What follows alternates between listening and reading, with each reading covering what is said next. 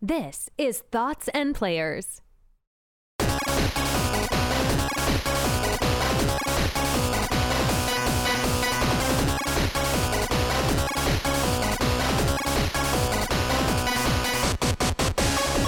Hello and welcome to level 25 of the Thoughts and Players podcast, the brand new gaming podcast with bold takes and no strings attached. I am Jeremy, here once again with my two compadres. I have David What up? and I have Corey. Praise the sun. No idea. Come on, man. David, it's your game, man. No, it's Solaire from uh, Dark Souls. Does a little praise the sun, and I thought I would do praise the sun because you know it's springtime. It's it's, it's beautiful weather. Is it? Out Is there. it? I, I thought of this There's last one. literally I snow checked, on the it was ground. like 28 is degrees snow of on snow. the I, ground. Yeah. uh, I had thought of this one a couple days ago. Ah, So, so when I picked it, I'm like, cool, man. It's 70 degrees in Michigan, and we woke up today to uh, snow. And I'm wearing a hoodie and sweatpants because it is freezing. well, it's amazing because it appears that not only does do most of our listeners struggle to like you, it appears Mother Nature itself is also struggling with it. Oh my god! That's so mean. I immediately apologize. Okay. And uh, and praise the sun for David because Monster Hunter Rise, his first game of the tournament, came out, and it's at a sterling 87 Metacritic. So congrats, David. Ah, Good I hit. am golf clap. woo because I completely forgot I picked that game. It'll end up being your best pick, but you know you got to celebrate the wins when you get them. Um, excuse me, we'll see about that. Okay. Hey, did one of your games get canceled, bud? Uh, you're one to talk, Jeremy. Mine's got delayed. Okay. So did mine, indefinitely. It's different. Uh, right. Listen, listen. Right. Snap and eight are gonna kill it. Okay. Okay. Okay. All Okay. right. All right. Um. Well, speaking of killing something, let's move on to our morning announcements with news item number one, and that is Microsoft decided to kill Xbox Live because Xbox Live is now Xbox Network. So, guys, you may be wondering what that means. Let me give you a little breakdown. Oh, well, what's different? Uh, pretty much nothing. Okay.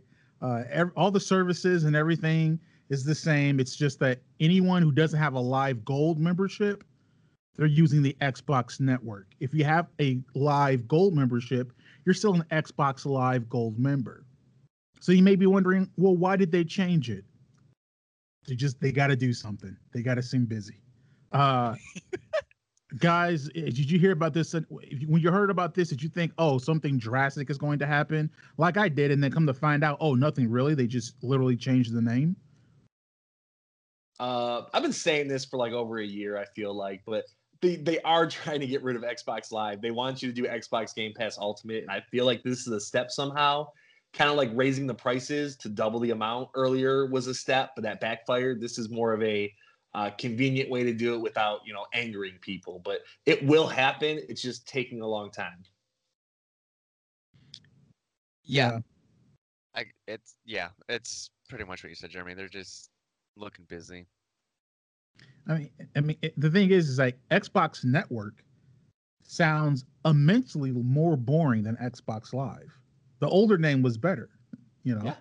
I mean, network. It sounds like it has, you know, a network. Like they, eh, you know, they started in their own freaking, you know, Netflix thing or whatever, and then they have, you know, all this, you know, maybe free game stuff, and then they have mean, this that, like a network of stuff.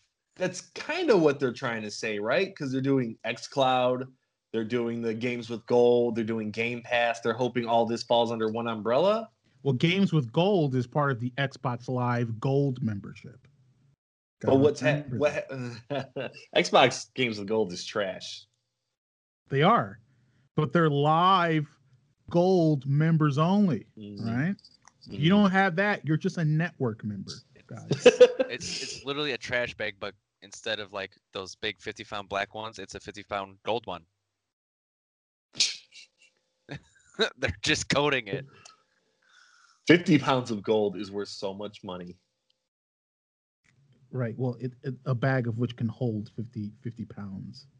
Yeah, tier. not not yeah, not Well, actually he- 50 pounds worth. Well, he said a 50 pound gold bag.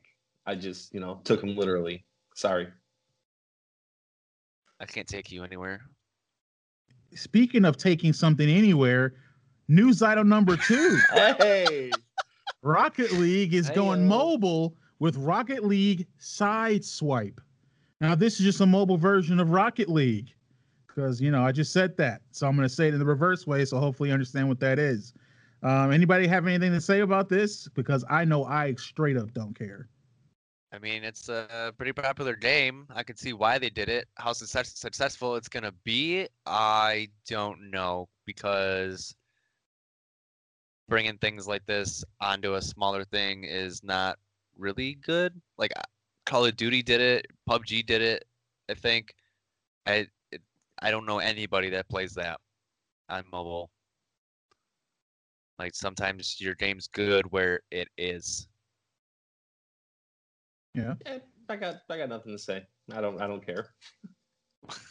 well, then we're moving on to something I surprisingly care about. News item number three: Frost Giant Studios has uh, raised over 9.7 million in series funding and all that stuff for their new RTS game. RTS stands for Real Time Strategy. So, uh, Frost Giant Studios, it is comprised of two former leads from Blizzard Entertainment, Tim and Tim, Tim Morten and Tim Campbell. Uh, Tim Morten worked on StarCraft 2. Tim Campbell worked on Warcraft 3.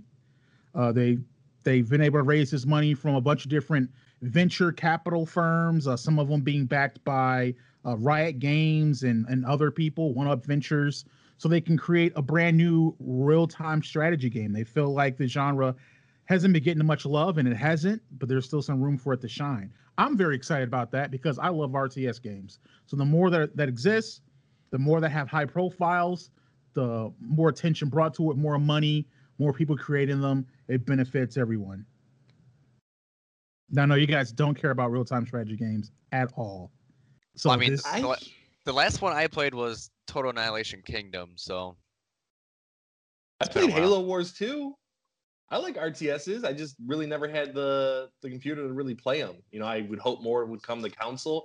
Is there any info on this game? Like, is it is it militaristic? Is it future? Is it, not is a lot of info fantasy? not a lot of info yet. I will say that the fact that you said you wish more real-time strategy games came to console, Yeah. it's blasphemy. No, no. I think I think blasphemy. good No, yeah, developers it's can make it work.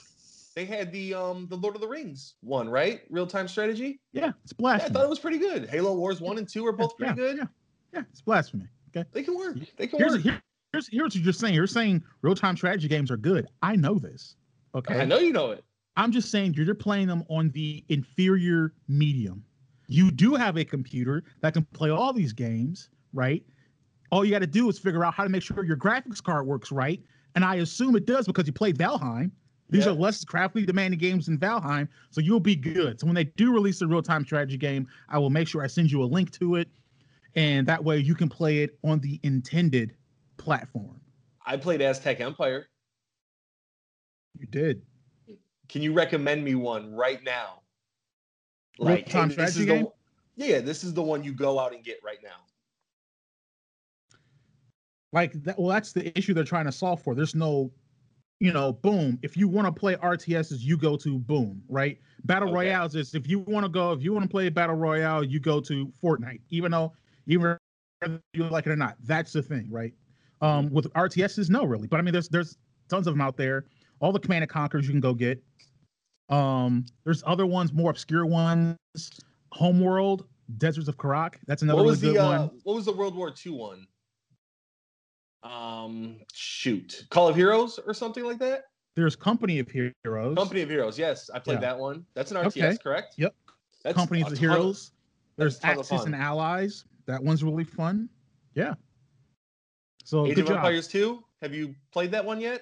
I've played all the Age of Empires. Matter they of just fact, re- they just remade it. they rema- yeah they remastered all of them. How is it?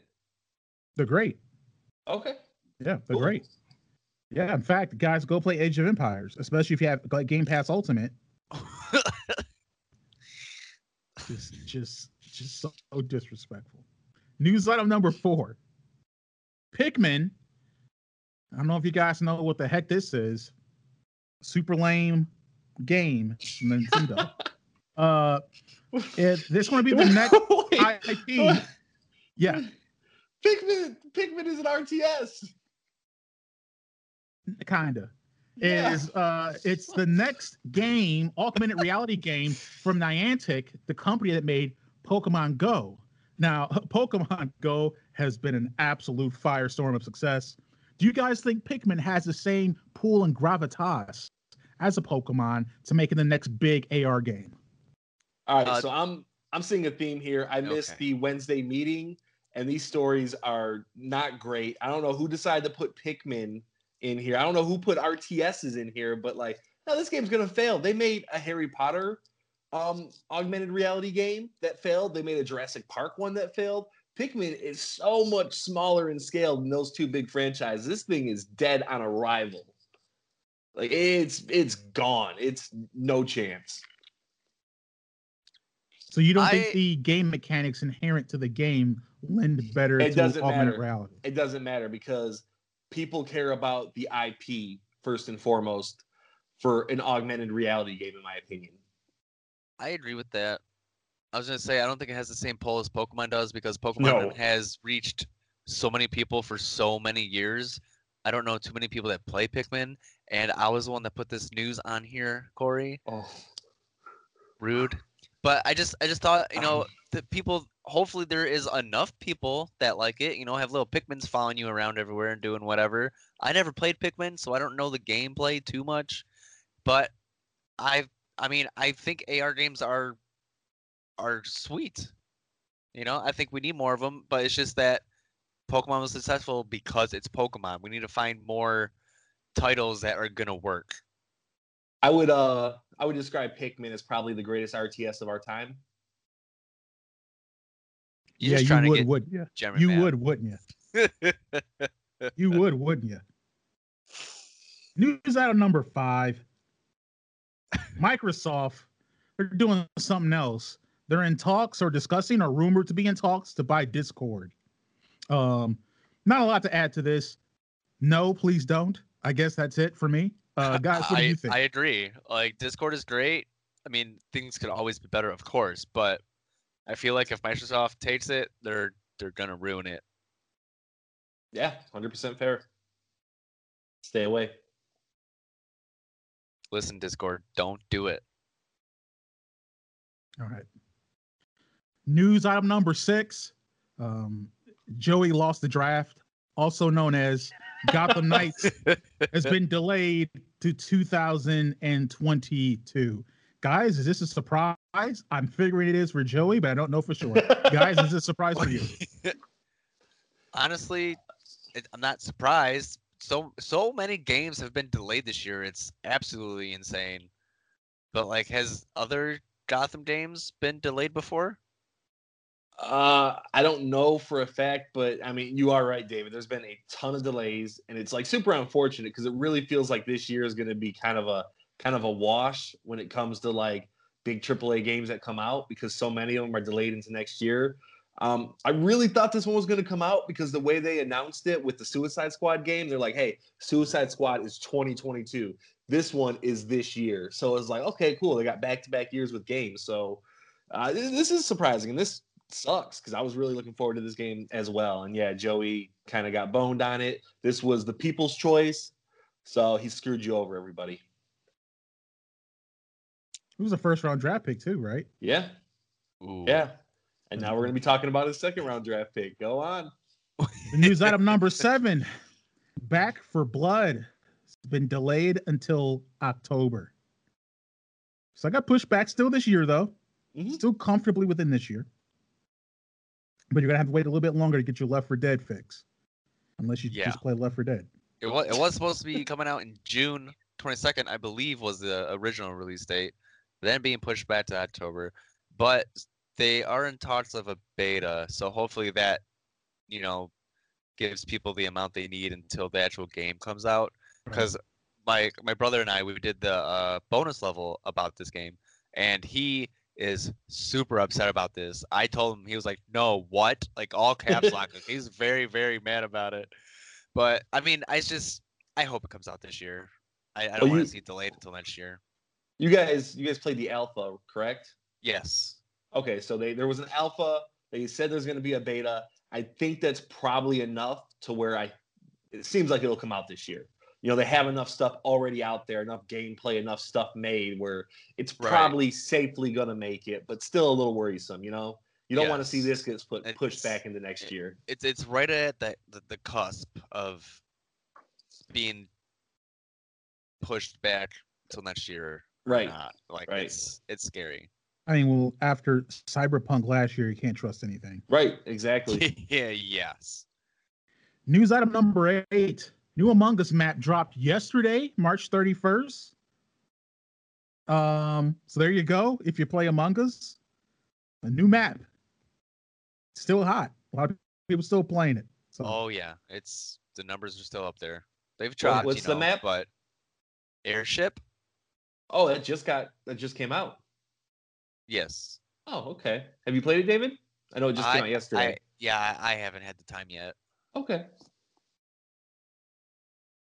News item number nine PS3, the PS Vita, and the PSP digital stores are shutting down July 2nd for the PSP, and then August 27th for the Vita and the, and PlayStation 3, or is that just Vita? PlayStation 3 is July 2nd as well. Okay. So PlayStation 3 and PSP July 2nd, Vita August 27th. Um you guys care? I don't own well actually I own a PlayStation 3, but I, I haven't it's not I haven't used it for a while. I just used it to play PlayStation 2 games, honestly. Um you guys have any of these? Does this matter really? I Impacting you?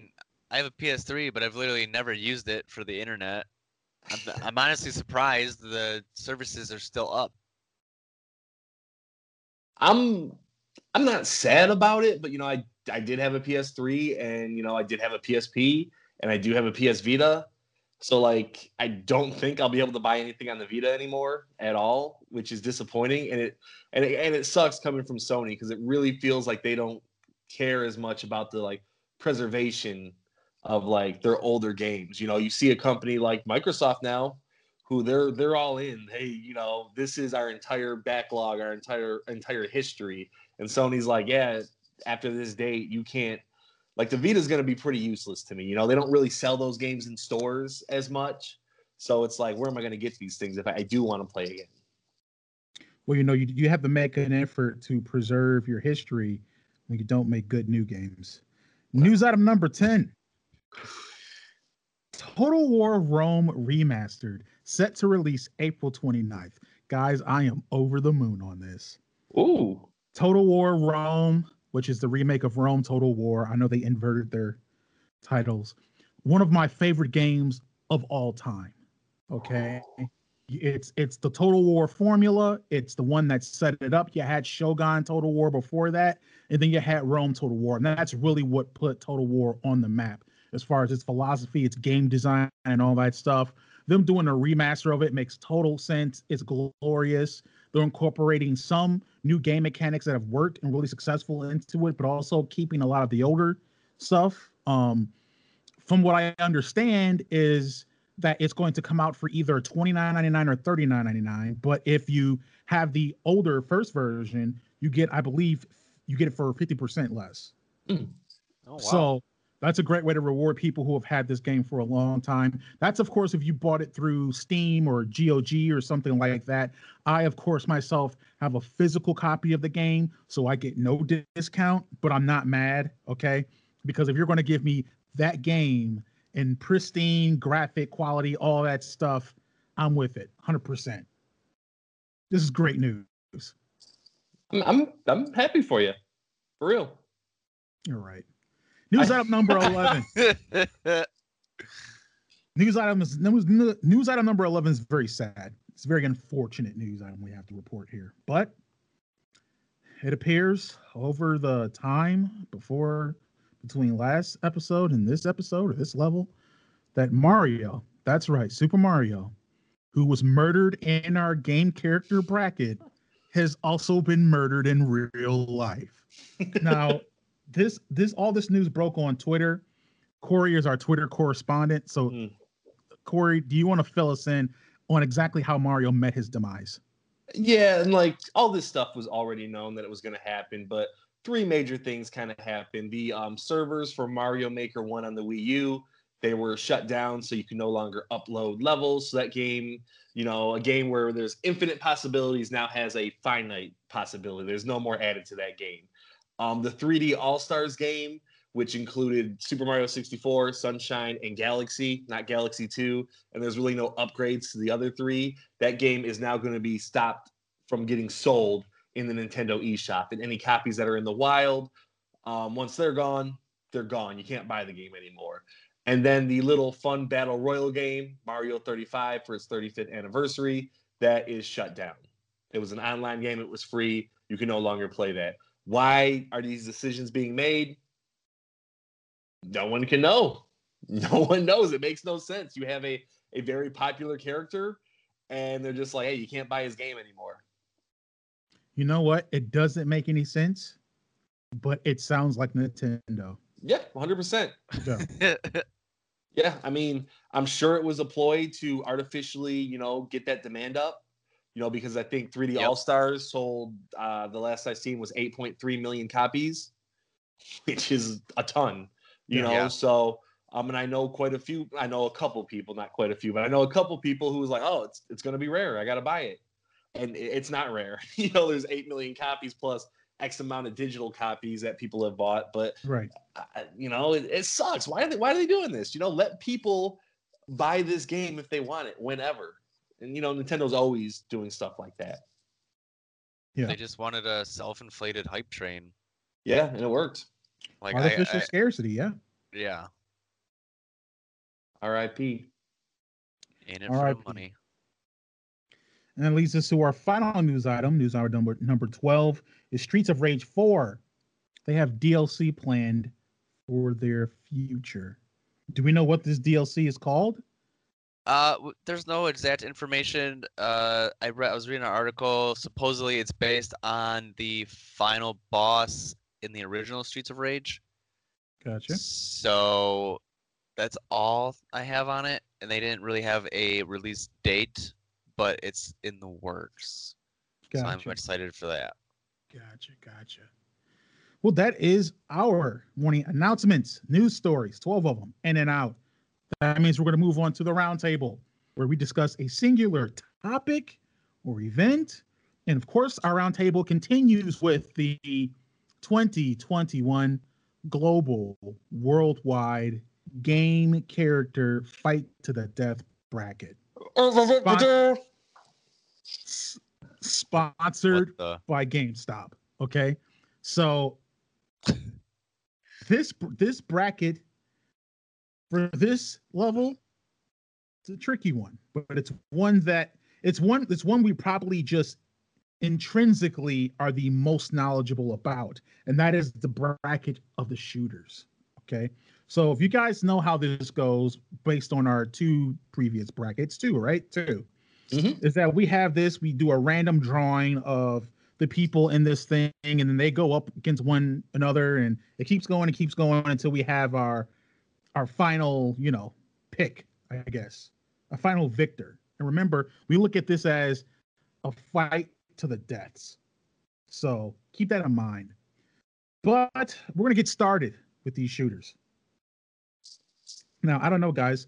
Should we list out? Should we tell people who the shooters are in our bracket first, or should we just start and just have them discover who we have in this bracket? Okay, mm-hmm. okay. Well, then let's get started. Sure. Yo. We're gonna do we're gonna do a randomizer here. Okay. So the first person, it is Come on. Marcus Phoenix. Oh boy. Gears of War fame. Yep. Of Gears of War fame versus oh, BJ Blazkowicz of Wolfenstein. Now, I'll be honest. I played these games ex- extensively. I know they're different guys, but they're kind of the same guy. They're Oh, they're the gruff guy gruff sounding guy that are really good at killing things. Okay. For for Marcus Phoenix, it's the you know the horror things. Forgot the name. The locust, and for Blazkowicz, it's Nazis. Okay. So we understand this, we know this, but guys, who's winning this match? I don't know anything about Wolfenstein, but I do know a bit about Phoenix, and that it, it's a strong contender. You know, Eh, he's really good at what he does, and with the gun that he has, the chainsaw gun thing, you know, that's sweet. And then the the, the shotguns that they have are great. So I mean, like, I know I don't know the Wolfenstein guy, but it seems just kind of like because the Wolfenstein guy is just a regular character, right? Just a person just really good at shooting. More or less, I think. More or less. So and then if, you know Phoenix like the armor that they have and everything, like I I feel like he just kind of wins. Maybe not in a landslide, but I feel like he takes it.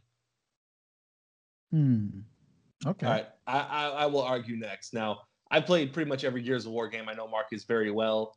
Um, he, he's he's an incredible foe. You know, he's very durable. Um, he's he, he wins the the day for the world. You know, but um, I don't know BJ that well, but I do know one thing about his game told for me from a friend. In Wolfenstein 2, now this is a spoiler, so if you're gonna planning to play it, I'm sorry. But I believe he gets his head disconnected from his body and he gets put onto a robot and he goes ham on everybody. And like if he can survive that, like BJ's apparently the man. Like I don't know much about him, but I know at the beginning of Wolfenstein, whatever, whatever, he was in a wheelchair and he rolled around and he took out a bunch of Nazis that way. Mhm. So like this dude has all the willpower in the world. I think he would take out Marcus because even though BJ is kind of a regular human, Marcus is is kind of a regular human. You know, those guys get killed at, at, at one bullet. You know, you see, uh, well, what's that? What's those brothers? The uh, the Carmines. Yeah. Yeah, they die with just one shot. You know, we Mhm. saw Dominic Santiago, another spoiler. He died. You know, it was in a crash, but those guys are humans too. Yeah. So I think Yeah, BJ would would will it out. Not only could he will it out, speaking of will, what about wield? BJ can dual wield. I've never seen Marcus dual wield. Mm, I didn't know that. Okay. Mm-hmm. Mm-hmm. Are we all getting BJs? Is that what we're doing right here? We're all. you don't you don't say it like that. Okay. Well, I I didn't I didn't I didn't catch your last joke we with Master Hand. we love? BJ, is what we're saying. And see you're doing it and you're doing it. no BJ for David. Yeah, I still think Phoenix. Okay. Me and Okay. Jeremy will enjoy that. We'll take it. BJ's for me and Corey. Uh so he takes he takes that for number one. And we would now move on to our next match. Just felt so dirty even saying that. Really trying to recoup here. Uh but our next person, It was uh pretty sloppy.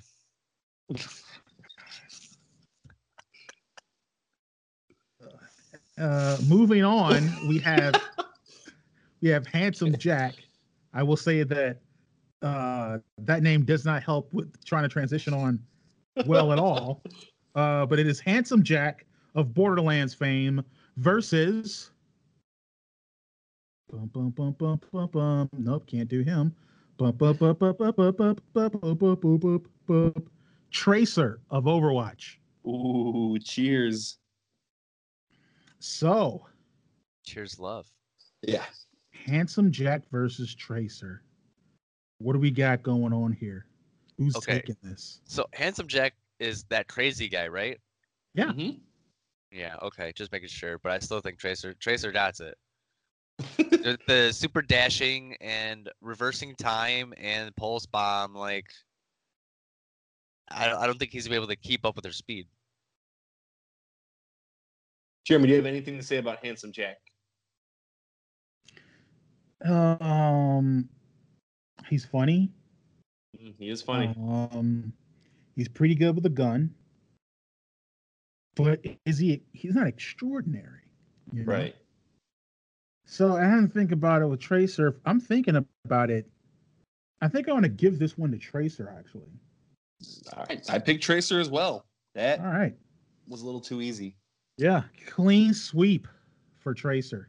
And we have four really good pick, well, three really good picks left, Mm-hmm.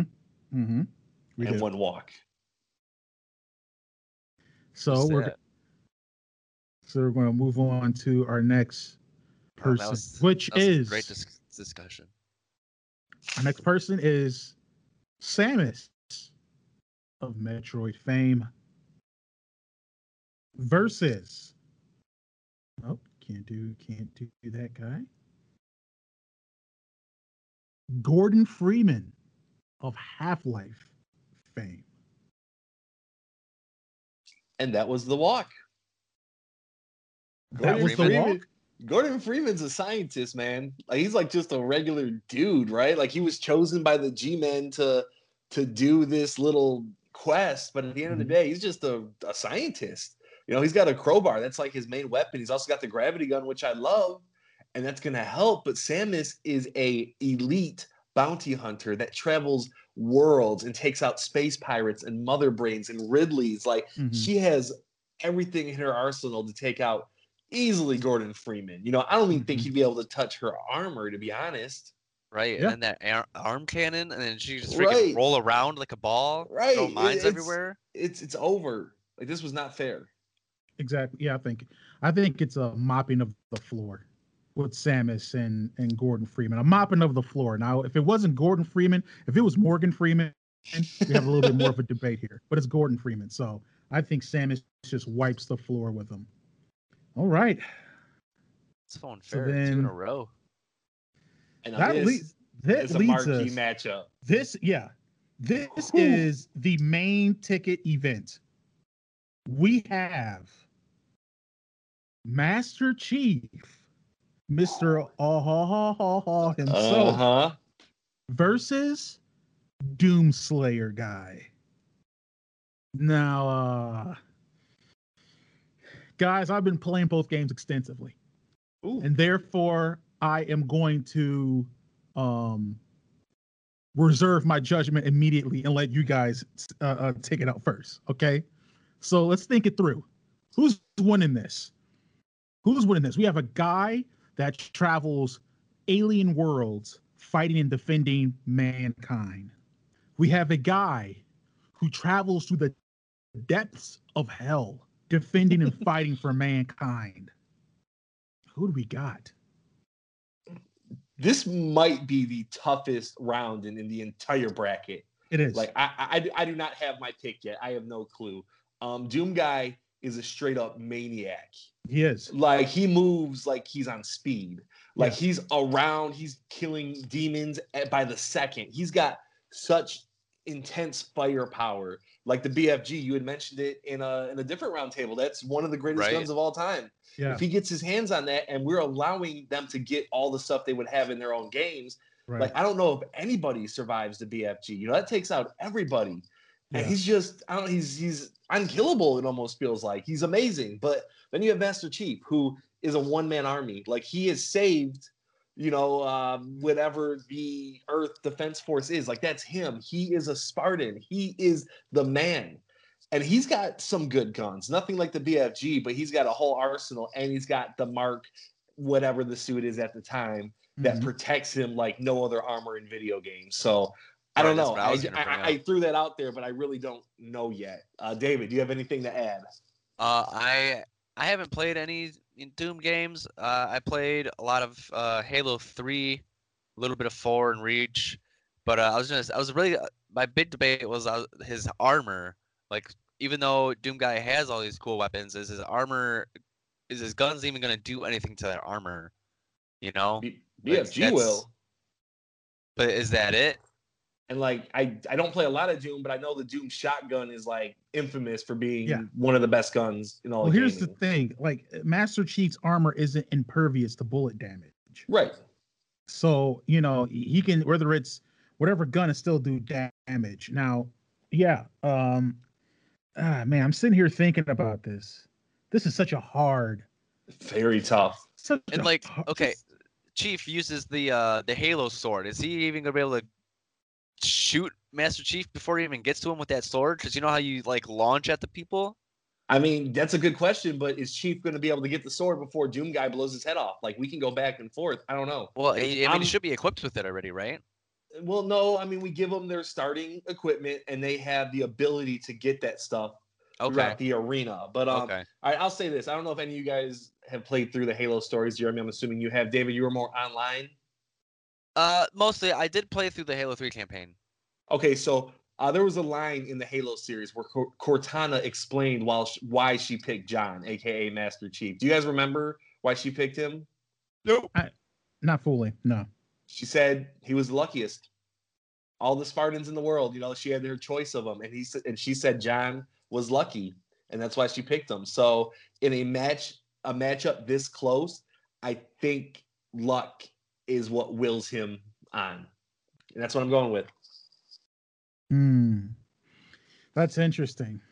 Here's here's why I think after all this debate, I'm going Doom guy. And it has a little bit to do with what you said earlier. I believe that Doom guy holds absolutely no reservation based on what I've played about murdering someone. Right? Master Chief has at times displayed some hesitance. He has a moral compass of which creeps up every now and then, ever so slightly, even to someone that's an enemy that he assesses, right? And I think that little bit of just that quick millisecond, right, half second, is what gives Doom Guy, who's just programmed to just I just kill and I kill everything. I think that's what might give him the edge. If you give if you give Master Chief the sword and you give or if, if you think that's the strongest weapon because that's usually a one hit kind of kill thing and you give Doom Guy the BFG who do I think would have the most most innate killer instinct in that scenario? I'm going to go with Doom Guy. All right, before David picks, uh, those are those are great points, Jeremy. I could easily agree with you, you know, and I kind of do. I I think Doom Guy has a great chance, but Doom Guy to me is like that guy in your like in the war that's nuts. You want him on your side, you know. You don't know what he's gonna do. If you need someone to go into the camp, he'll take out everybody. But Master Chief is the ultimate soldier. He is disciplined. He knows what to do. He's fearless. He will always get the job done to the best of his ability. And I think that maybe just wins out a little bit over this craziness of Doom Guy. I don't know. I it's so close. It really is. Like I'm glad it's up to David. Yeah. Yeah, it's 'Cause great. I, I, I, I really don't love it. Yeah. Great. Yeah, absolutely. I mean, we won't get blamed for making the wrong choice. Right, right. all. right. Yeah. I mean, is it really the wrong choice if they're the winner? I mean, history is written by the winners. So Exactly. But thinking about it, I'm gonna go back to one of the previous brackets where Ryu lost because of his intuitions, and I'm thinking Jeremy does have a great point with how chaotic Doom Guy is, and Cory does have a point with Master Chief is very very disciplined and he knows when and what to do. But even without playing the games, I really have to agree with the chaos that is Doom Guy because as Ryu lost, Scorpion won because of his ability to murder without hesitation. Now we know Ryu and Scorpion are from different game types, but so is Master Chief and Doom Guy, and with the, the chaos, as I said, that is Doom Guy. I think that takes the cake. it has been spoken. It is it has been it has been deemed, you guys. A Titan has fallen. But Wow. to another Titan. To another Titan.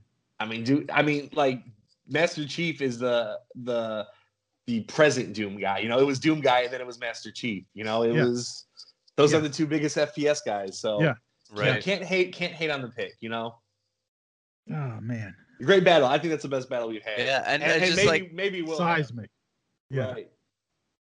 And it's a- you know it's a game I had never played, so I wasn't even playing favorites.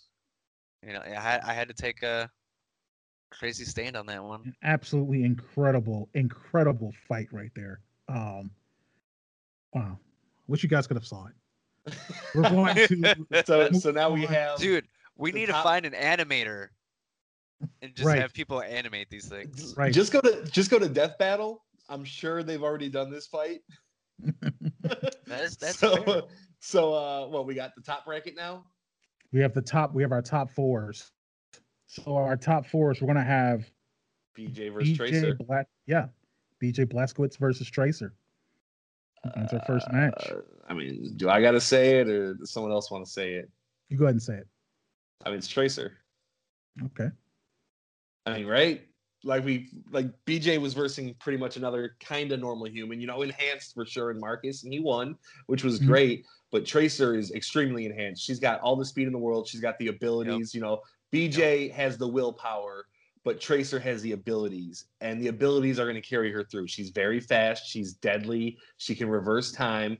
BJ will put up a fight. You know, that's just the kind of warrior he is. But right. at the end of the day, Tracer, you know, it's she's tough. Yeah. Yeah, I agree. Just I think- I think Tracer- Tracer on. Yep, I think Tracer pretty much takes it. Um, and that leads us to our next battle. Samus versus Doom Guy. This is so good. This is I so good. This is, this is a great one. This is This is this is I- so this is so good. Someone's got to take this. I can't. I can't. I'm. I'm. I'm pumped. Okay, so okay, so we we've been through Doom Guy pretty much, and but Samus Samus's last fight was a wash, you know, so we didn't really even talk about it. But Samus's ability to her movement ability, I think, really helps her on this one. She, I, I don't, I don't think between like Samus and Master Chief, I think Samus has definitely has the moves over Master Chief, which I think makes no, no, no. I'm- Oh. uh, okay. yeah. Sorry. So I, I'm thinking Samus is going to be hard for Doom Guy because Doom Guy is great and all, but he has to hit targets, and she's swifty. It's fair, but like if anyone can do it, it is Doom Guy because the guy's guy's a maniac. The guy moves around so quick. But I, I agree with you. Samus, you know, she has the morph ball, which lets her scoot around. She's got the screw attack, which you know pretty much lets her fly. You know, it's when she gets into the morph ball or kind of you know rolls together and she can kind of like Right. zoom herself up. She's got um in some games she's had it where she's been able to like move super fast. You know, she's got the ice beam, she's got the she's got tons of different beams to her disposal. You know, the charge beam, her regular one that's very powerful. It's Right. uh she's a deadly warrior, you know? And she has every bit of feats as Doom Guy has. You know, I know he's defeated demons and all that, but she's defeated alien races. So I, I don't know. It's very tough. You know, her armor kind of presents the same trouble that Master Chief, you know, presented to Doom Guy. It's a very durable armor, Right. and she kind of it, it's made for like all circumstances. Yeah, and even if he does get through and you know damages the suit, we have zero suit Samus as well. And she's You know, that's that's a whole that's that's irrelevant, but it, it it's a that's that's a whole a whole nother bar part ballpark on its own. that is true. That is true. Um, Jeremy, you've been quiet, man. yeah, I've been thinking. I was just saying he's been debating in And his own head. I've part of the part of what I'm trying to do here. To be quite frank, I don't like Samus. So I have been trying to make sure I don't let my, bias color my opi- my choice of things like I did the previous one, which I, I think I was right anyway, but you know. Samus has all that stuff, all the abilities. She's conquered aliens and but I mean Like Doom Doom guy is crazy. yeah, It's Crazy so tough. Like so Samus far. is just Samus is like a survivor. You know, Yeah. she's like she was raised by the Chozo or whatever, and you know, given their abilities, and she's been on her own her whole life, and she's never had anybody. She's a hardened warrior. Like she's probably crazy, you know. that's what I was gonna say. But like, man, the BFG is the BFG. Like, Yeah, Yeah, we're yeah. basing Doomguy on one weapon. Like Well, it's not just Doom guy extremely know? quick, Doom Guy lethal with melee attacks. Um, and all his other weapons are insane too. It's just the BFG is another level. Um, but I'm thinking, I am thinking here, and I'm I'm thinking Samus can match Doom Guy in literally every category. Um, and if every if they're in a situation where they're fighting and someone has boom, boom, boom, boom, if, if there's an instance where Doom Guy gets his weapon knocked away, who has the upper hand in that scenario? It's going to be Right. Samus because her weapon's attached to her. Mm. Yeah, you can't make her lose her weapon. Right. So I think in this scenario, though I don't like her, I'm gonna have to go with Samus over Doom Guy.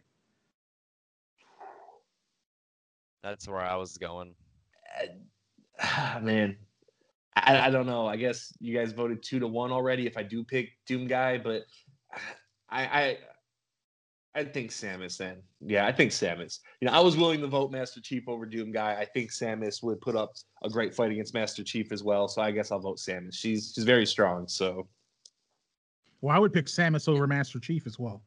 You're allowed to die Yeah. on your hills, Cory. It's no, okay. I mean it's this is the kind of battles I like. Ones where I really don't know. You know, I want to hear the opinions and kind of be swayed by them because right. You know, I, agree. think I think Samus though has a, a wide variety of techniques and moves that she can use to her disposal, and that'll kind of get Doom Guy, who's mostly a run. He's a run and gun. You know, Yeah. I think it's been 30 years and he just got his grappling hook, right? In Doom Eternal. right, so he's got a ways to go. Another 30 Master bits Chief just got his slow. just got his grappling hook too. That's true. That's Yeah. true. Master Chief doesn't really have that many abilities, so nah. I think I would have voted Samus as well over him. Well, guys, that leads us to a All hashtag all women yeah. Woman power. Let's go. bracket here of the shooter category of Oh, the yeah. shooters. And that is Tracer of Overwatch versus Samus of Metroid. Don't rule 34 this. Don't Right. bring up Rule 34. What the heck? this this level is dirty.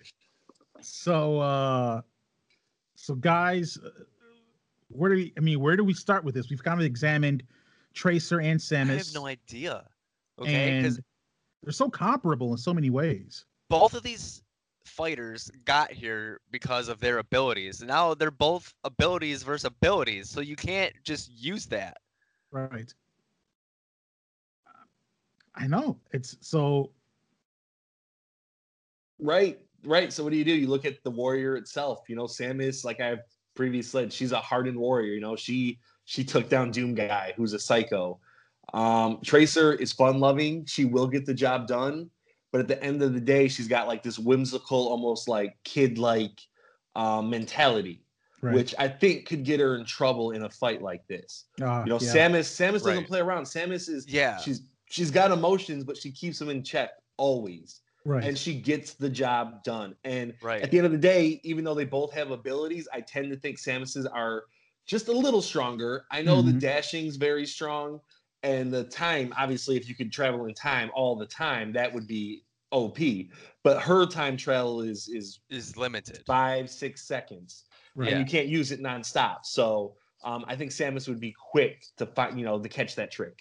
I, that's what I was about to say. I think Samus's intelligence when it comes to fighting is very high, and she would pick up on Tracer's dashing and time rewinding and stuff like that. So she could, you know, shoot where she thinks she's gonna come up, or she could place her mines and you know like that. So I think, I think the intelligence of Samus comes into play here, and I think Samus wins because of that. Right. I think for Tracer, um, I can't remember her ultimate. What's her ultimate? It's the pulse bomb. Yeah, the pulse bomb. I think that would almost be like her Hail Mary. Like if she could get that off, hey, maybe you defeat Samus. But other than that, I really don't see her taking her out, you know, because of that suit. It's so Right, strong right. of a suit. Yeah, you know, and even if you do get the pulse bomb, like you said, goes zero into a suit ball Samus, form or something, you know, like what is that really going to get through? I don't think so. So I think, you know, we um this isn't as exciting as Doom Guy versus those other two, but you know, I think Samus takes it. I would, I would, you know, I would have when you think about the abilities, and again, you think about Tracer may go into this underestimating Samus, and Samus won't do the same. Mhm. Exactly. He's bringing a disciplined soldier mentality to the fight. I think Samus takes it. Yeah, because I, I don't think Tracer's gonna pick up Samus's gameplay as much as Samus is picking up Tracer's, like I said before. Right. There we have it. Our So, first yeah, female Samus. advancing to the Elite Eight.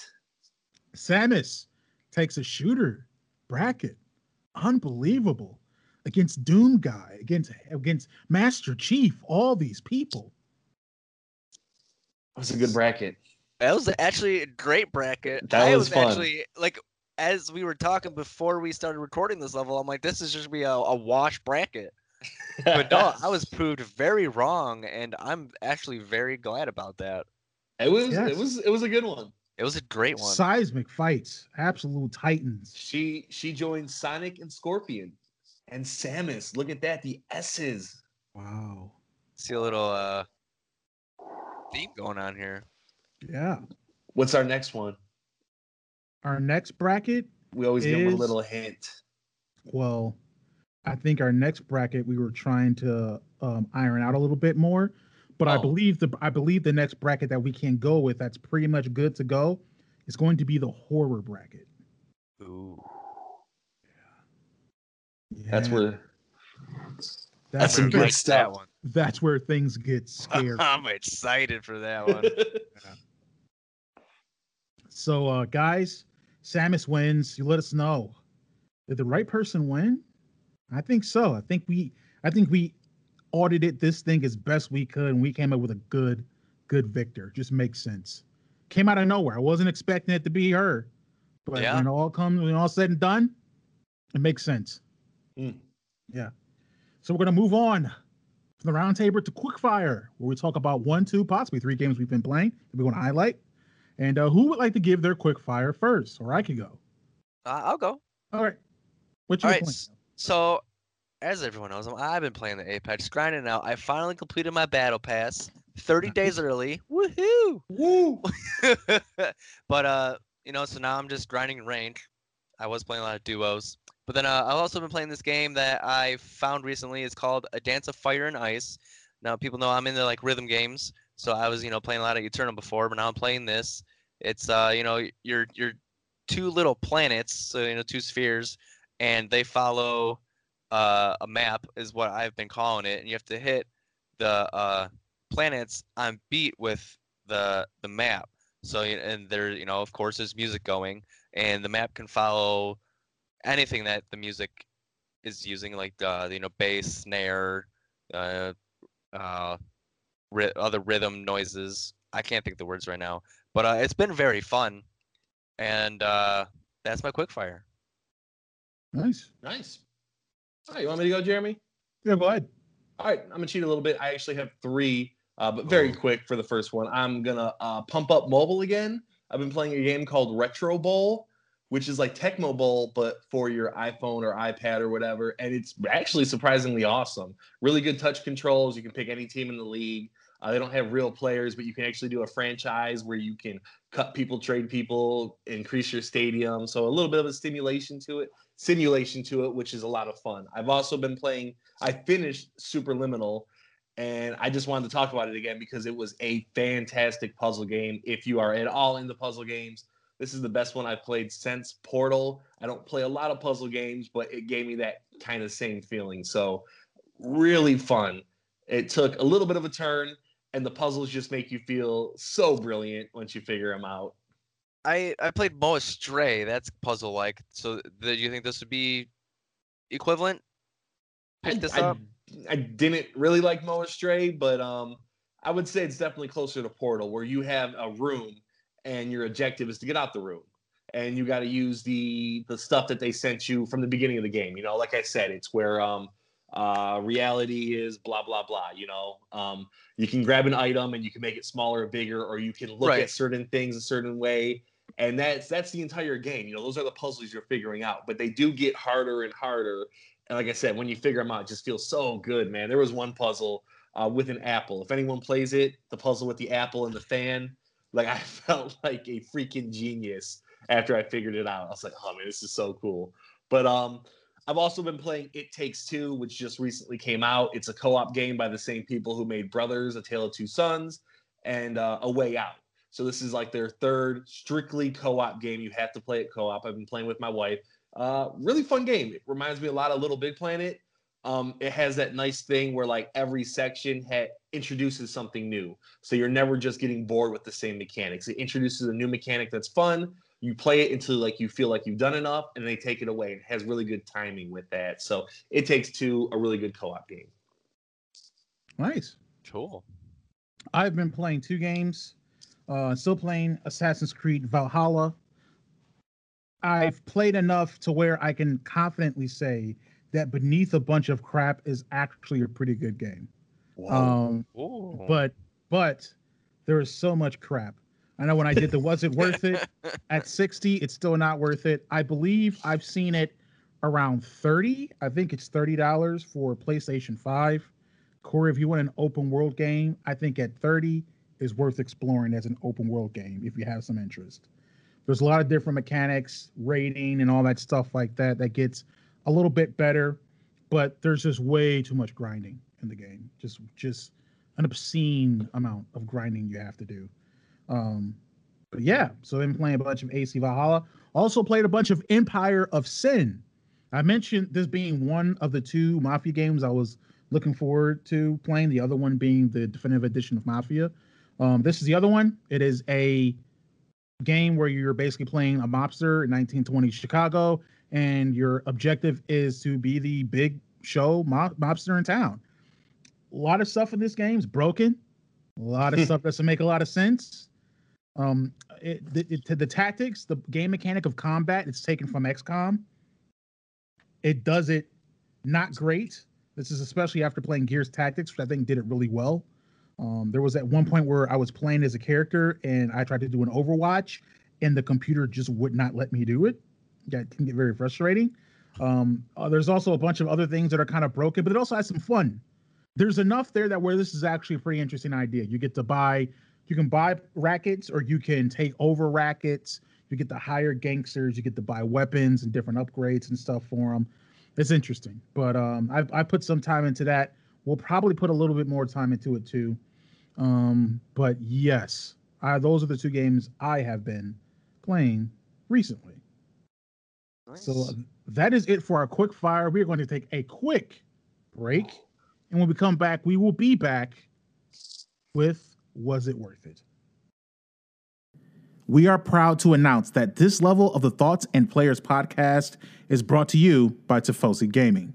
Now, look, I've realized that over the years, my gaming sessions have become shorter and shorter. Is part of that because I've become busier? Yes. Less talented? Probably not. But I also noticed I began experiencing more headaches and strain on my eyes. And if you're in the same boat, Tifosi is here with an excellent solution. Think about it. We're on our phones, TVs, and computers more now than we ever have. And all of these devices emit blue light. Tifosi gaming glasses reduce blue light exposure, combat dry eyes, and help you game in truer colors. Tifosi gaming glasses come in a variety of stylish designs and colors, or you can hop onto their website and design your own ultimate gaming eyewear. Check out Tifosi through our affiliate link in the show notes and description, or visit www.tifosioptics.com forward slash gaming. That's it. And now, back to the show. And we are back with more thoughts and players. And we are moving on to our favorite segment, your favorite segment. It is Was It Worth It? And for this game of Was It Worth It, I believe it's partly in uh, response to a little bit of a poll we have put out there as to what the next game might be. Now, I believe this game, this poll was put out before we ended up doing Fallout 76, but I believe this is the game that actually won the poll, and that is Persona 5 Strikers. This is a Persona 5 Musou hybrid thingy, What's my whatchamabobbit. And uh Cory had the honor of playing it because Perfect you know description. yeah. Yeah. So obviously we're gonna we're gonna we're gonna go through the our five categories. So let's start with the visuals. Cory, you played this game. How would you say the visuals struck you in Strikers? Uh, yeah, I like what you did right there. Um, I really love the visuals of this game. If you've played, if you've seen Persona 5 at all, um, it's the exact same visuals, which I think hold up because of their art style. You know, they're not the most, um, it's not like straight out of an anime, though they are kind of an- anime-ish graphics, but the style of the graphics hold up so well. I think a game like this would even look good 10 years from now. But yeah, it's just a really nice kind of anime-ish type style. Um, like I said, with the style, like the the UI looks nice, the the hub of the world looks nice, the map looks nice.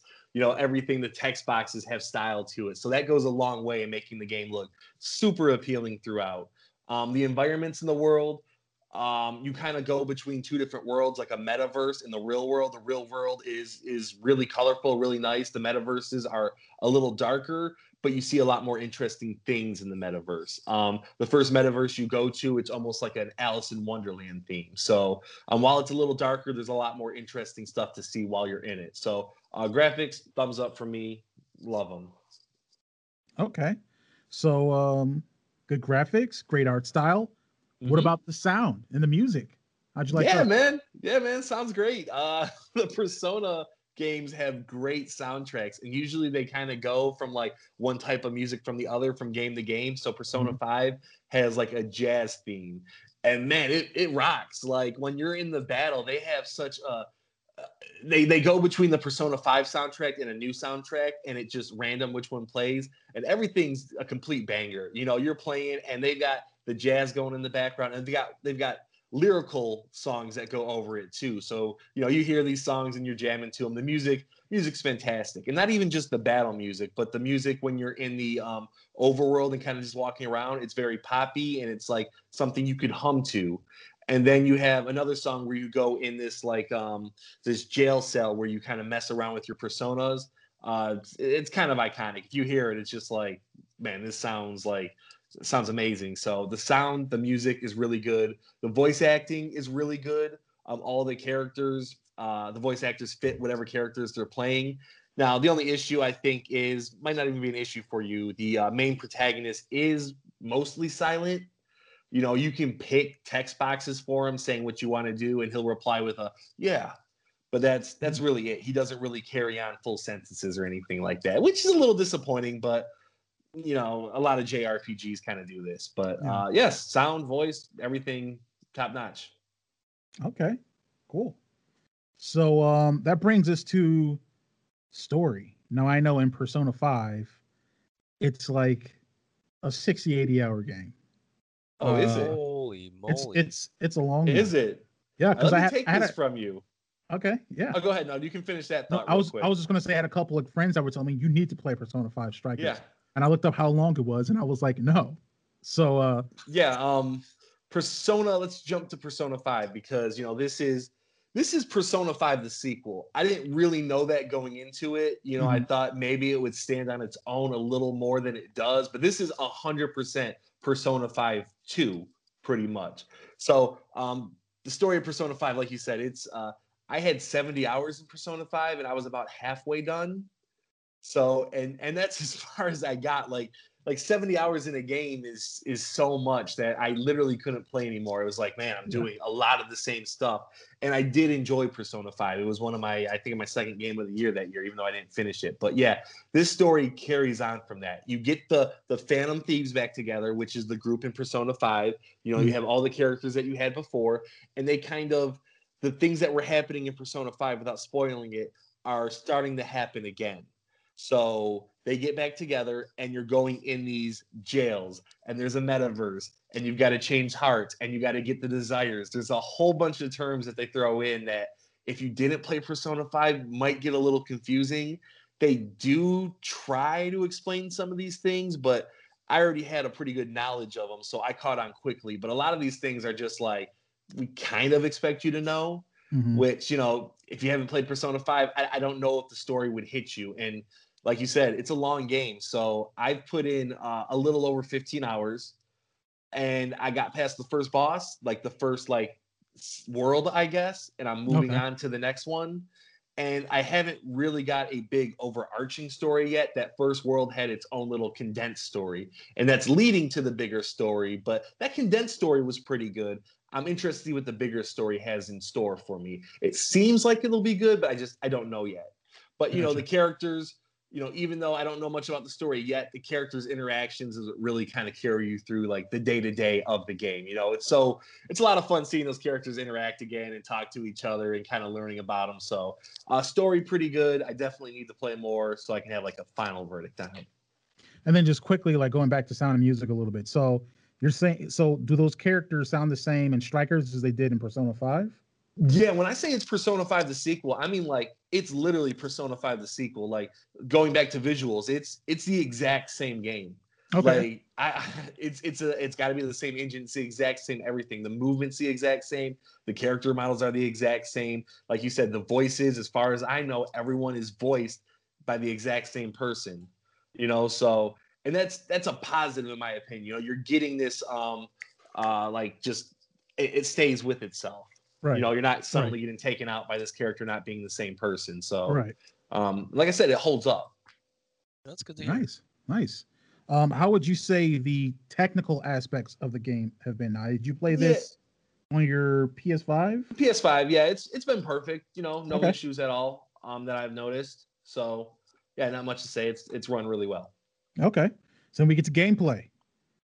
How has Yeah. the gameplay been for this? Yeah, probably the most important part. Uh, Persona 5 was strictly a turn-based game. Uh, no ifs, ands, or about it. You know, it was it was your classic RPG. This game is not. You said it was a Musou game, which um, for anyone that doesn't know what type of games those are, they um, tend to put a ton of enemies on screen. hmm and you slay through them because they all die in one or two hits and it's fun it's a lot of fun to play those and this game is no different it's a lot of fun. Uh, the combat you know you can pick almost all of the phantom thieves to be a part of your group to like actually fight with them. They all have their own unique weapon. They all have their own persona which if you don't know what a persona is think of it as like a demonic pokemon.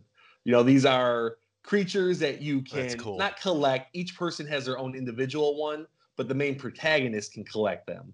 So you get this persona, and they have different abilities. You know, um, Jack Frost is a snowman. He has ice abilities, and he has abilities that raise your defense, stuff like that. So you know, you're playing in this Musou type game where you're just slaying these hordes of enemies, and then you can do something which I really enjoy. The same reason I enjoyed Final Fantasy VII Remake is you can stop to like bring your persona out and use your uh, magical abilities and everything stops. So you don't have to do it on the fly, which, you know, I love that about Final Fantasy VII. The issue is it doesn't work quite as well in this game because, like we said, with Musou, a thousand enemies on screen. So it's really hard to get your bearings on where your character's at. And I haven't had a lot of um, success with like the um, attack up, you know, the buffs or like the debuffs for enemies, you know, because there's so many enemies on screen. It's kind of hard to like, okay, my character has attack up, but he has defense down. The enemy has this and that. It's just, it's very busy on screen. But it is a fun gameplay overall. The game is harder than I think most Musous are. Uh, the first boss had me about six, seven, eight tries, and it was kind of a nail biter. You know, I think if you're going into it as a non-persona fan, like you would think it's a certain type of game, but this this is an RPG. You gain levels, you gain abilities, you get these personas. Um, it's 100% an RPG with just action combat. But like I said, it is fun. Nice. All right. So we get to that Um, get to that last we get to that last little bit where we ask, Was it worth it? was it worth it? I mean, literally everything was great to perfect to amazing. Yeah, yeah it's Yeah. worth it. Yeah, it's 100% worth it. You know, I think it is worth it for me. It's not worth it to everyone. Uh, if you haven't played Persona 5, maybe start there. See if you like the characters, see if you like the world, see if you like the music, the, the graphics, you know? Yeah. But if you played Persona 5, unless you're a diehard turn-based fan, like this is just a natural game to get. You know, it brings back all your favorite characters. You know, you're going to different locations, you're meeting new characters. It's really fun to actually see these characters move around the world and actually fight with them instead of having a a turn-based style where your guys just you know, slashing his sword in midair. Like it's fun to jump around and do those moves. So um, if you played Persona, yes, 100% this is worth it. If you have not and you like Musou games, you know, give it a try. Maybe watch a video on YouTube about like what the story was about for Persona 5 or buy it and put 140 hours into it. It's it's cool. But yeah, this one I would say is worth it for sure. Is it not interesting that you have Persona Persona, which is mm-hmm. usually a turn-based JRPG, yes. and now this Musou that's like live action, real-time fighting, and then you have Yakuza, which is historically been a real-time fighting, the size yes. of like a dragon, to go turn-based JRPG with it. Yeah, yeah, it is. It's uh, it, I think it makes for a fun time. Yeah. You know, especially for fans of those games, you get to see your game in a different light. Right. So like, because like I said, I've played Persona 4 and 5, and I haven't beaten either of them because they're so long. But you know, you do as you're playing it, you wonder what it's like to play an action RPG with them almost. And mm-hmm. turns out it's it's a lot of fun. Yeah. And I do plan to get Yakuza Like a Dragon eventually. Mm-hmm. And I'm interested to see how they turn that world, which is it's it's over the top, but it's super realistic, you know. Mm-hmm. Um, and how they turn that into a, a fantastical RPG. So it's yeah. it's just fun, fun game to have. Yeah. All right, folks, you heard it. Persona Five Strikers. It's worth it. How much is it? Yes. Is it is it retailing? Yeah, ask what sixty dollars. Sixty dollars. Yeah, I'm sorry, okay. sixty dollars. Um, it is a PS4 game, mm-hmm. so there isn't a PS5 version. Um, mm-hmm. Um, it's also a Switch game, I believe. I haven't played it on Switch. I can assume that it doesn't run as well, but it probably holds up okay. But yeah, it's a hmm. PS4 game, but it'll definitely work on your PS5. I don't believe it's on Xbox either. But yeah, 60 bucks. Um, there's a little bit of DLC for costumes and music if you want to get that, but nothing that you absolutely need. So, gotcha. Cool. Awesome. Well, that takes us to our next segment. But actually, we mm. take a popular opinion or thought and say, but actually, they're wrong, and this is true.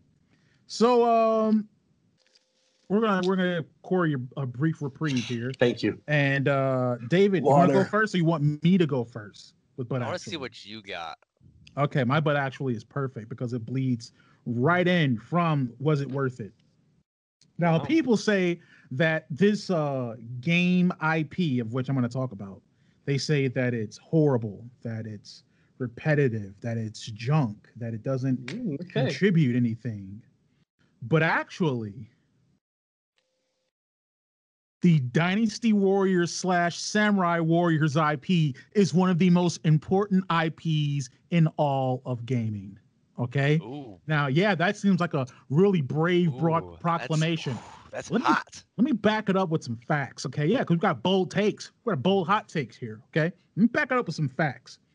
And when I say back it up with facts, this is just all my opinion. Okay, so so for, so there's multiple reasons. I'll give you two to three reasons right now. Okay, one reason that I think is the most important is that that IP has single-handedly kept the Musou genre alive, and I think that if they weren't still popping out Dynasty Warrior games and keeping the Musou uh, uh, style of games in the zeitgeist, you wouldn't have a Persona 5 Strikers. You wouldn't have a Hyrule Warriors. Okay. You wouldn't have these games. Dang, because, right. Yeah. Because people would no longer be thinking about it. Okay. They wouldn't be, oh, these are the type of games we could play. It would become way more niche than it already is. Okay. Number two, these games have a really interesting take on conveying or showing history. Dynasty Warriors is about the three kingdoms and that whole that whole section of Chinese history, right? The same with Samurai Warriors, the fights with the daimyos and the different warlords there, right? Um, the other game I talked about, uh, uh, uh you know, um, Bladestorm, right, focuses on the Hundred Years' War, right? They're all making sure that they contribute and they bring some historical relevance and storytelling to the game, right? We used to have that when all the all the FPSs were World War II shooters. So we were getting that we were getting historical insight with Call of Duty and Medal of Honor and all the other ones and Battlefield and different stuff like that. Well, these games also allow you to revisit history. and to bring these history, historical figures into a more modern context. Who knows about Cao Cao unless you're playing Dynasty Warriors, right? No one. And Cao was freaking awesome. Okay, so that's another thing that it's doing. Okay, and um, number number three, which is kind of linked to that, is I also think it's mostly the game is mostly made by uh Koei. Is it Koi Tech? I forgot how to say that. Tecmo. There you go. Um, which is the Japanese studio, I believe, right? Mhm. Um, this game also allows, with that history, it allows them to convey and to show some sense of cultural pride. Now, one of the games I've talked about, I've been loving, is Ghost of Tsushima. And Ghost of Tsushima does, I think, a wonderful job of showing the the great culture of Japan, specifically of Tsushima, right? But that was developed by Western studio. Nothing wrong with that, but it was developed by Western studio. These games allow this studio, whether it's Chinese history, Japanese history, it allows them to show and convey the pride they have because they get to talk about some of the builders of their empires, builders of their cultures, of their country, right? We have our founding fathers here in America. They have their own founding father equivalents in these games. All right. That's an incredibly important thing to make sure that's shown and, and maintained in the gaming industry, especially when all the money and interest is usually so Western oriented in some ways. So I think those are three reasons why the Musou Dynasty Warrior slash Samurai Warrior IP is one of the most important IPs in the history of gaming. That is a bold take, my friend. Yep.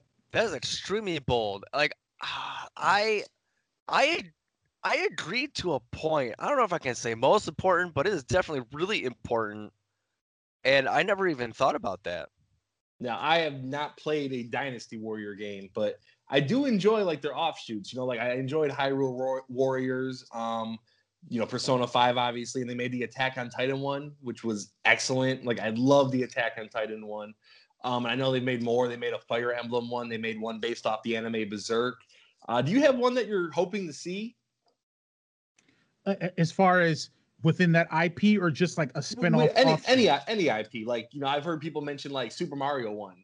You know, you're taking out Goombas and Koopas by the thousands. Like that, that'd be a lot of fun. You know, Mm, mm. Yeah, see, I well, see, I'm a historical person, so I like, I would like for them to revisit another historical thing that was going on and have that be what they explore in regards to these these Musou games. So okay. you know, but if you're thinking about thinking about offshoots, I'm thinking about a gaming Dra- IP. uh, a gaming IP, Yeah, Dragon or, Ball you know, Z, Dragon Ball Z would be a pretty nice one. that'd be pretty good. Um, Uh, That is actually a great idea because that is one of my butt actually is from a long time ago. yeah. That would be that would be something to throw out there. like I've had a couple of animes that I would love for them to do it, Demon Slayer or like My Hero Academia, and then uh, for David, I think a Resident Evil one. I was literally gonna say that. I was Like, literally gonna say that. perfect. It wouldn't be like too scary, but you would have they have the perfect enemies for it. You know, these hordes of zombies, and you could have like lickers as like they have mini bosses, right? Like lickers is like the mini bosses, and Wesker shows up as like the main boss of an area, and you have all the different Resident Evil characters, you know, as your playable characters, and you visit the iconic locations, you know, Spain and the mansion and the sewers. Would be an amazing Musou game. Do you hear us, Capcom? Do Koei it. Tecmo, kiss and make up. Combine, combine. Let's go. Exactly. Fusion, ha. Well, it sounds like my butt actually is actually being agreed I mean, upon as It's a very It is. popular, but actually, We're Yeah. all I don't agreeing. I don't, I don't see the problem. Actually, is the issue. yeah, yeah. Well, a lot of people are saying you need to stop making those games because they're repetitive. They're just they're just the same game year after time after time, right? They're Okay. repetitive. So Let's what? talk about Madden's, Call of Duties. Every I mean, game's Resident Evils are technically the same game. You know, like if there's sequels and stuff, it, it's all the same game. Right. Technically, Right. I I, It's I know I'm a big fan of Dynasty Warriors 4. That was my favorite one. But Mhm. like they all have a little bit of differences. That's you know that's it's good. Right. What All you right. saying, Cory? What's it? You were saying something. I kind of I was not saying it. I was no, I didn't say anything. It's better if I don't. Oh, Well, then I guess uh David, you're up for but actually. okay. So my butt actually. Let's my my latest bonus level. Uh, I talked about some music, and one of the musics were from Twisted Metal, and I've actually mentioned those games on previous levels. And you know they're like they're making a TV show apparently about it, which I think is really cool. And I think that you know they should bring back another game. So as you can tell, like I love the whole Twisted Metal series. But but actually, the latest Twisted Metal game is just god awful compared to the rest of them. Even the original Twisted Metal, which I said was for no good reason, it was only good because it brought the rest of them on. But Twisted Metal 2, 3, 4, Black, like you get to choose your character. You to go through all the levels. You get to fit, you know, you get to listen and watch their story unfold. You get to see their wish.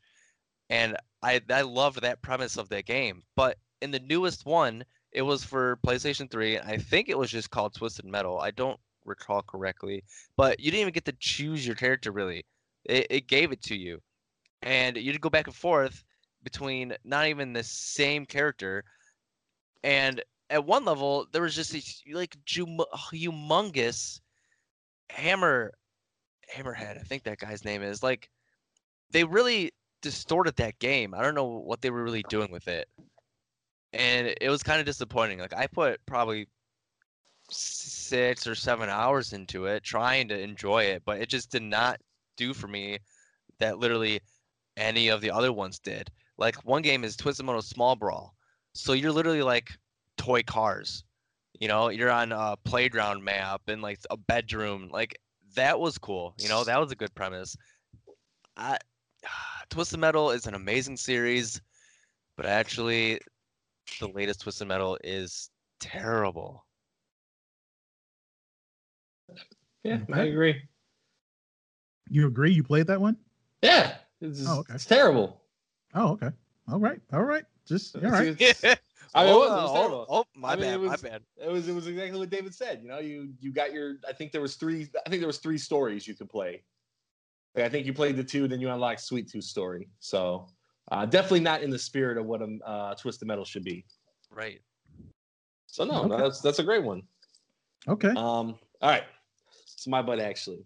I had a really terrible butt actually, and I've gotten rid of it. And now I've thought of another but actually in the last 24 hours. So here we go. Um, we all know the PlayStation 4 won the console race between the Xbox One. It dominated for sure. Um, numbers for the PS5 is showing that it's already outselling what the PS4 was doing at the time, and we don't have numbers for the Xbox Series X yet and we all assume the PlayStation 5 is going to keep this lead. But actually, at the end of this generation, the Xbox Series X will reign supreme. Ah. Ooh, why do you say It this? I'm- will This is a I'm bold take. intrigued. It is a bold take, but I feel like I can support it with thinly veiled opinions. Um, first up, I do really want to say that, especially for us on the podcast, Game Pass has been an absolute game changer. It gives you the ability to play so many games that you would not partake in usually. You know, we had just talked about doing Outriders for our next Was It Worth It? That's not a game that any of us would have bought for 60 bucks, you know, but here we are on Game Pass. We get to try this fully AAA game from Square Enix, like a huge company. It's their big game, and we get to try it. And the people that only have a PlayStation, they have to pay $60 for it. PC players have to pay $60 for it. It's it's a great feature that the Xbox has. And we've talked about other things like PlayStation's shutting down their servers. Xbox is trying to conserve their history. Jeremy, you made a joke is that's all they have are good games in the past. And you know what? I agree with you. The Xbox One, I don't think put out any super seller games that I would say, hey, are historical in nature. You know, Forza might be the best franchise of that generation for them. And that's a racing game. But you know, they have been caring about the past. They care about the original Xbox, the Xbox 360. And while there's no games at this moment that are making you say, hey, Xbox Series X is where it at, they just bought Bethesda. They have purchased, I don't know, maybe nine companies in the last couple years. they are going to have these AAA games that define a generation, and that's coming for the Xbox Series X.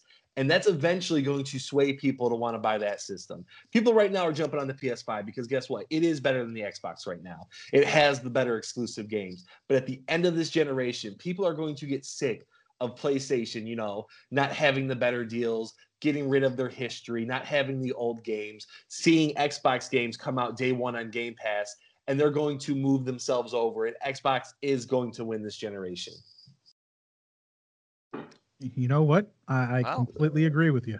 Really? As much crap as I give you, I think what? here's the thing: Microsoft has some good things set up. They do a lot of I, stupid got, I stuff. gotta go. Okay, I gotta I go. gotta go. okay. Yeah. Okay, you can't hear us anymore. But I, yeah, like you talk major crap about Microsoft constantly, and it's hilarious. But they do do some things right, and this Cory explained all of it correctly. Thanks, man. Wow. I feel good. I mean, you think about it. Which company has the cheapest way to get in the next gen? Yeah. Series S. Right. Which company, um, like you said, has the most gamer-friendly platform or subscription model? Yeah. Series, you know, the Xbox. What has the most powerful console? The Xbox, you know? Those And things matter. another question, and this is basically this is based in some articles and some stories that I've heard. Which console has the better UI experience? Uh, probably Xbox. Yeah. Yeah. I mean, and you know, it's kind of up in the air, but we do see games already running a little better. Now, is it really noticeable? Probably not, but like all these things really matter when there's a future cu- customer making a decision. So Mhm. I, I really think they will overtake PlayStation by the end of this generation. I- And I then they'll get- agree. Then they'll get cocky and blow it for the next generation. That is the cycle. right. I was just saying that's how it works, right? right. That's how it works. And Nintendo's in the corner sniffing glue. So Like always. hey, man. I mean, they're consistent at least. yeah, yeah. They'll be in the, they'll be in the corner sniffing glue, and then they'll put out a 4K Zelda Breath of the Wild 2, and then everyone will crap themselves. Yeah, exactly. Yeah. All right, that is our but actually, and we are moving on to our next segment, the Indie Spotlight, where we want to spotlight an independent game that we've been playing. And David is going to take this. David, you have been playing a game called A Dance of Fire and Ice. Yes. Okay, so the developers of this game is Seventh Beat Games, and this game came out in January of 2019, on the 24th to be exact. Now, it is a a uh, game, like I said, and this game is very different in comparison to other rhythm games. So the the biggest comparisons most people are going to know is like DDR or Guitar Hero or a rock band. Those are the three most known, in my opinion. Now, when you guys play those games, you have your set. You know, I'm gonna say your your hit boxes. You know where the arrows are or your circles are, where the uh the file is what I call them. The the notes will come up and you have to hit them when it hits your hitbox, right? Well, in this game, you are two spheres. They call them planets. It's the fire planet, ice planet, and they uh, rotate around each other. And the hitbox is the next square or you know triangle or whatever shape it is, and it, you have to move. It moves and you hit the there. So I really like that the hitbox moves in this game, whereas every other rhythm game, it sits still unless of course you're using like mods and stuff where you can you know uh, on ddr there's drunk mode where like the, the arrows kind of move back and forth a little bit. But dance of fire and ice it's constantly i call i've been calling them a map. I haven't seen what they're if that's the actual term or not because you just follow the map you know it's like a trail. And uh how it works is you know you have the song whatever it is. If you're playing a constant like boom, boom, boom, boom. The the map is just gonna be like a, a straight line, and with the planets rotating around each other, you just just go boom, boom. But if it's like uh, boom, boom, the map is gonna do like a a 90 instead of being straight. so you have to hit it faster, and it follows the boom boom. And I think that is really cool. And let's see what else notes I have. You, can usually you can literally use any button. Like usually, you know, DDR is left is left, right is right. This you can literally use one finger. You know, just spacebar the entire thing, or you can use. Uh, I use four fingers, and I use you know ASKL, and I think that's really cool because like uh in an Eternal game I've mentioned before, you have to map your keys, and sometimes that gets frustrating, especially if your keyboard can't handle certain combinations of keys. Mm-hmm. So I think that's really uh, user friendly. You know, it's something that is already in the game. You don't have to worry about it, and you just jump right in, and it's easy to use. And uh, the music is pretty diverse. You know, it's uh, a lot of uh, Asian based, which you know is what most uh, dancing games or not dancing but rhythm games are. So you know most people are just used to that, which I, I, actually I actually like a lot of their music. Uh, in this game is the main game. There's 12 worlds that you can play, and each world kind of adds a different. Uh, I don't know what to call it, like a design, like a Theme? one theme uh not necessarily like a, a a beat i guess like on the the first world you know introduces the the 90s corner the 90 corners and then like world 2 will add in like a an octagon kind of beat so it's kind of boom boom boom boom instead of a constant beat you know?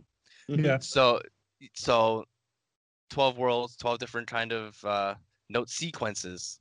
There we go. I like that one so you know they, they get harder as you go you know of course though it's kind of like any kind of game. So i i really like that. It's uh it's consistent in difficulty i think.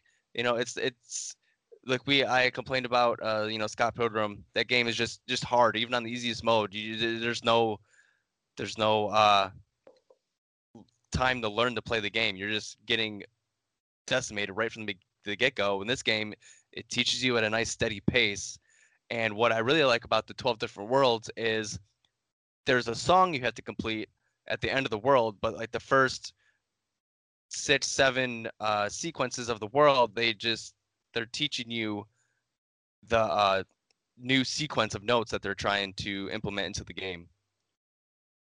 And uh, let's see the graphics are great.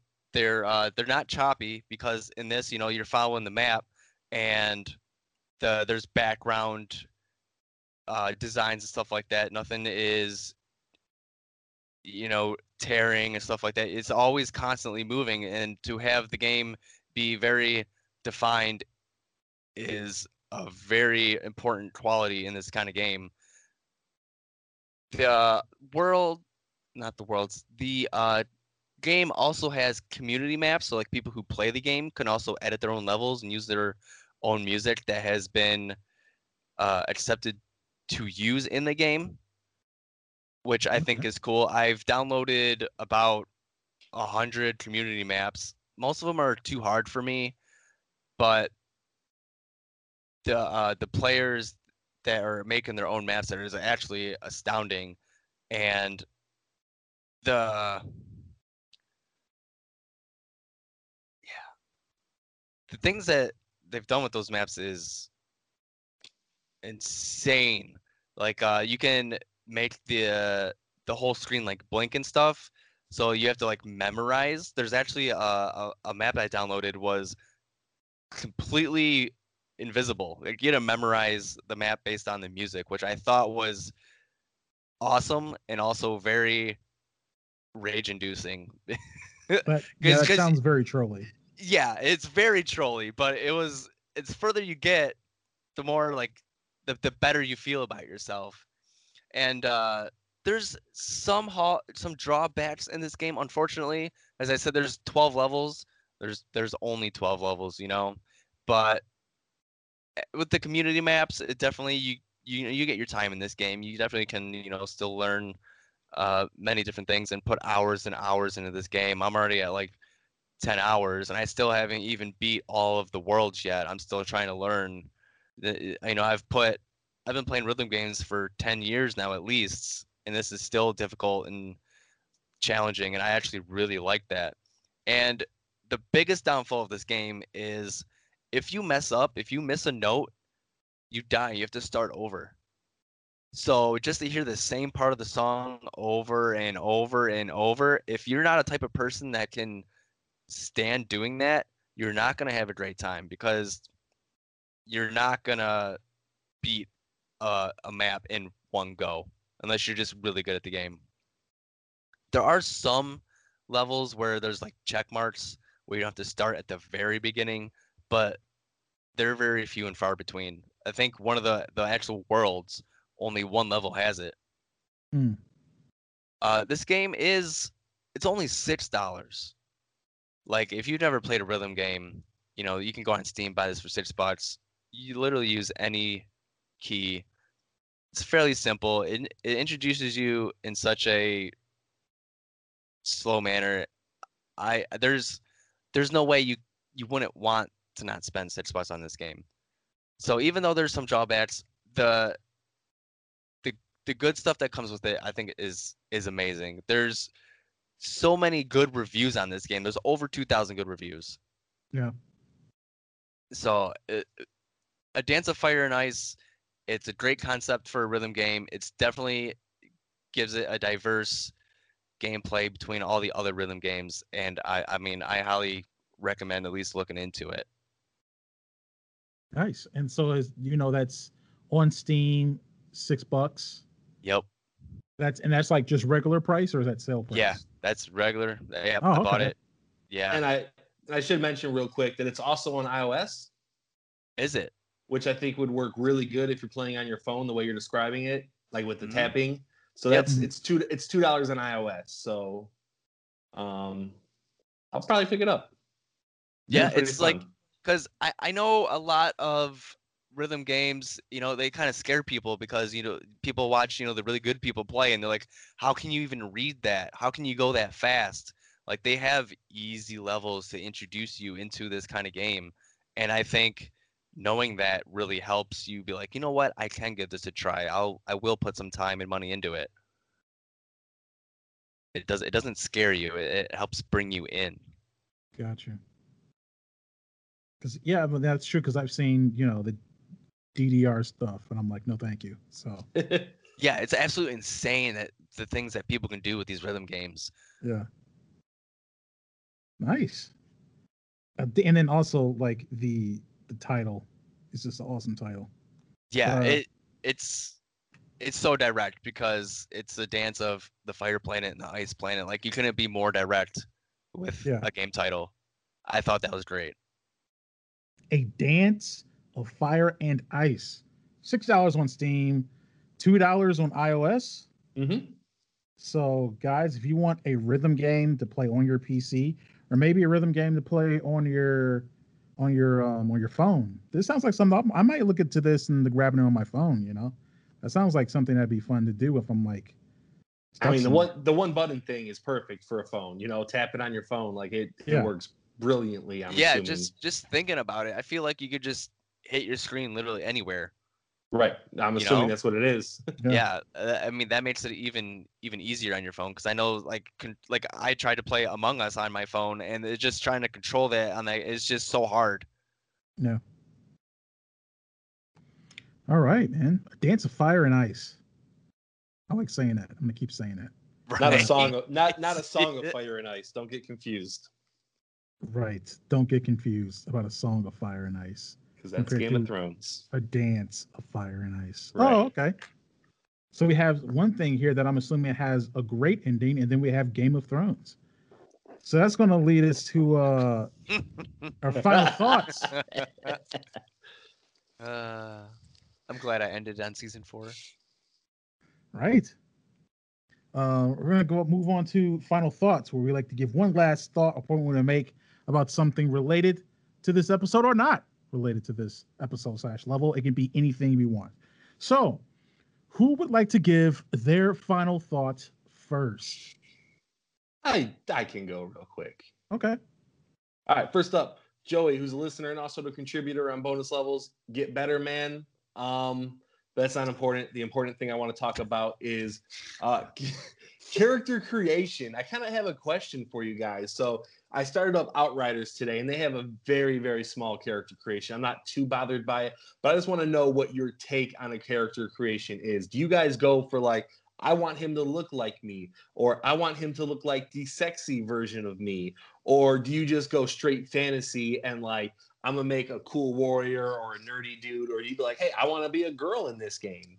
Like, what, what what do you guys do?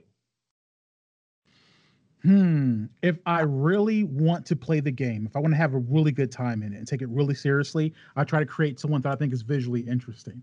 Otherwise, I create someone that looks like a monstrosity. That just kind of- really, you're that guy? Yeah. Wow, I would have never thought. David, how about you, man? I usually go female and then just go like random until I see something I like. I'm like, oh, all right, that's a cool combination. But you know, I Ah. don't play those games a lot, so Right. I definitely go with the sexy version of myself. You know, like same hair, same like face structure and beard, but like all the features like cranked up to 10. Like I look hot in that game. So gotcha. uh, very interesting though that we all have three different kind of takes here. Uh, yeah. and if anyone listening, let us know because I'm I'm actually very curious. It's something I'm going to put on Twitter because I kind of want to know where people go with this. You know. Yeah. That'd be yeah, it'd be a good a good Twitter poll. That's that's where I go. Make them look ridiculous. That's I I would not have expected that. Yeah. David, yours Yeah, fits 'cause- a little more. I, know I'm just kidding. I'm just kidding. all right, all right, I'm just kidding, buddy. okay. But no, I've seen tons of memes like I've spent 20 hours playing this game. Now, I, now that I'm done creating my character, I can finally play. Like, Right. Are you, guys, jeez. you guys, are you guys any good at it? Uh, David, you said you do like random. Yeah, I, I don't I don't mind too much. I just want to see something I like aesthetically. You're okay Like- to look at. Yeah. I'm, yeah, I'm terrible. I use as many of the presets as I can. You know, usually those are pretty good, but I don't play with like the move the nose, move the cheekbones. Like, no, I'm terrible at those. Yeah. If I want to take my time with the game, I do that. I do Okay. that stuff. Yeah. so intricate. Jeremy is. I know. I kind of want to see one of your creations, like the ones you took seriously. Okay. Yeah. Um. Final thoughts. I'll, I'll go next. All right. My final my final thought is Evil Genius 2 just came out. It is the sequel to Evil Genius, which is a Yo. layer based building game that came out I want to say 2001 maybe, if not a little bit earlier. Um you get to play Evil Genius that fights that does crimes around the world and fights heroes. The new one came out, I think it's 32.99 something right now they're doing 50% off because it just launched. I am leaning definitely more towards picking that game up. Very, very, very happy. So yeah, that is my final thought. Got decent reviews too. Yeah. All right. Um, my final thought is going to be a little out of my ballpark, but I've been trying a lot of different uh, beef jerkies. Every time I go over to the grocery store, you know, I'll try a different one, this and that. And I've tried quite a few. I, I tried doing the uh, the the vegan ones, and they just they make them a little too hard. I don't like the jerky is not that. It's supposed to be a little chewable, man. But again, I'm I'm down to the vegan alternatives. But I I bought this one this grass-fed beef jerky sweet chipotle.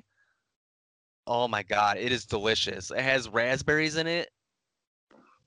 I don't I don't know what this guy was thinking, but it was genius. I recommend I recommend trying this. Like I don't you guys have Meijer's. I don't know if all listeners do, but I'm definitely buying this one from now on.